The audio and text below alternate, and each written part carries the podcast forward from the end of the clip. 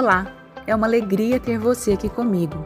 Eu sou a Fabiana Vitorino e esse é o Conversa com Fabi, um podcast que vai te ajudar a construir uma vida mais leve, com mais propósito e mais conectado com quem você é.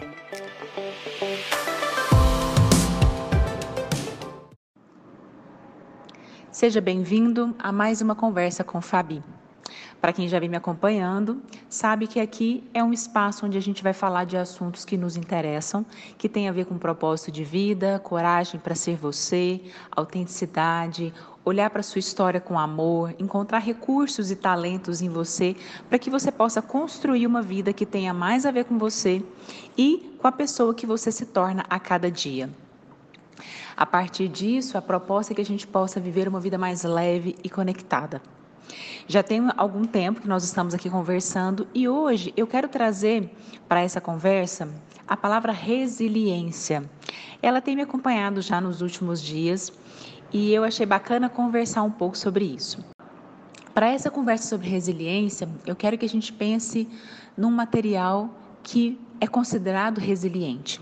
Né? Esse termo ele veio lá da física de materiais e é quando é um objeto, né, um material, ele era submetido a diversas situações de pressão, mudança de temperatura, é, choques, né? E ele conseguia resistir apesar de todas as circunstâncias externas. Então, a pessoa resiliente é aquela que resiste, é aquela que suporta, é aquela que aguenta. É aquela que sofre, sim, que sente a perda, que sente a dor, que sente o caos, mas que consegue resistir apesar de tudo. E a resiliência, ela não é necessariamente uma questão natural, inata. Pode até ser que tenha pessoas que já tenham essa força interna meio que de presente. Mas o que eu percebo é que muitos de nós, na verdade, se torna resiliente ao longo da vida, como se fosse um músculo emocional. Vamos considerar que essa pessoa resiliente, ela constrói como se fosse um músculo emocional, uma capacidade, uma possibilidade de enfrentar situações, mesmo que as situações sejam muito complexas.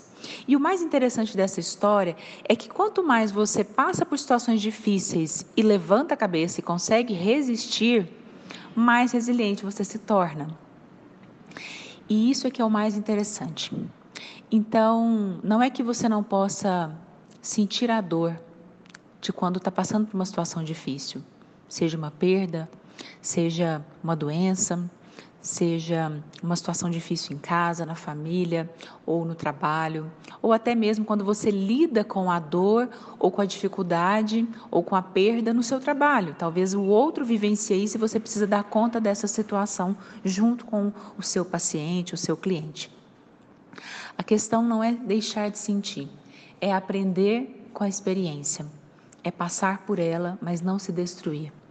É entender que aquilo acontece, aquilo faz parte da vida e que eu, que, eu posso até querer que aquilo seja diferente no futuro, que aquela situação não se repita mais, mas eu preciso aceitá-la como ela vem e aí sim aprender a resistir e a crescer, a me fortalecer, para que em outras situações eu me torne até mais forte e mais capaz de enfrentar. E se a gente pensar em resiliência, assim como tem a questão lá da tolerância à dor, né? Não tem aquela história de falar assim, fulano tem uma tolerância pequena à dor física, né? E ciclano tem uma tolerância maior, né? Eu acredito que essa dor física, a capacidade que a gente tem de aguentá-la, tem a ver com a resiliência emocional também. Tem pessoas que às vezes conseguem suportar uma doença terrível, mas não conseguem passar por uma separação de relacionamento, por exemplo. Ou é, eu passo por uma perda muito grande de alguém, uma morte, e é, se alguém me fala um não, ou se alguém não aprova o que eu faço, aquilo me destrói, né? Então, a, o grande ponto para que você possa se perceber é em que ponto eu consigo resistir e suportar e enfrentar? Em que ponto ainda não é possível? E como eu posso me tornar mais resiliente na vida?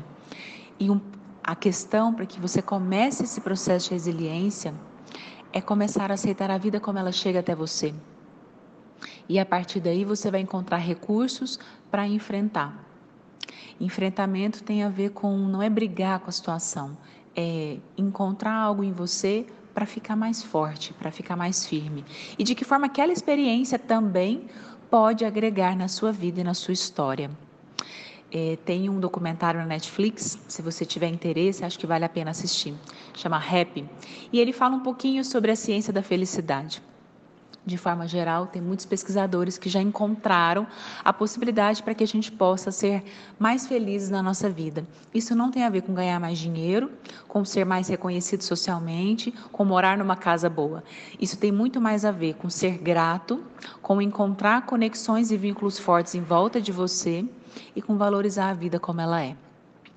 E lá tem várias histórias que podem nos inspirar a olhar para a nossa dor e para a nossa capacidade de enfrentamento.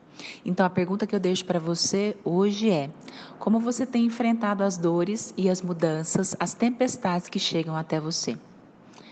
Que você fique bem e que você tenha uma ótima semana. Esse foi mais um Conversa com Fabi. Um abraço para você e até o próximo episódio.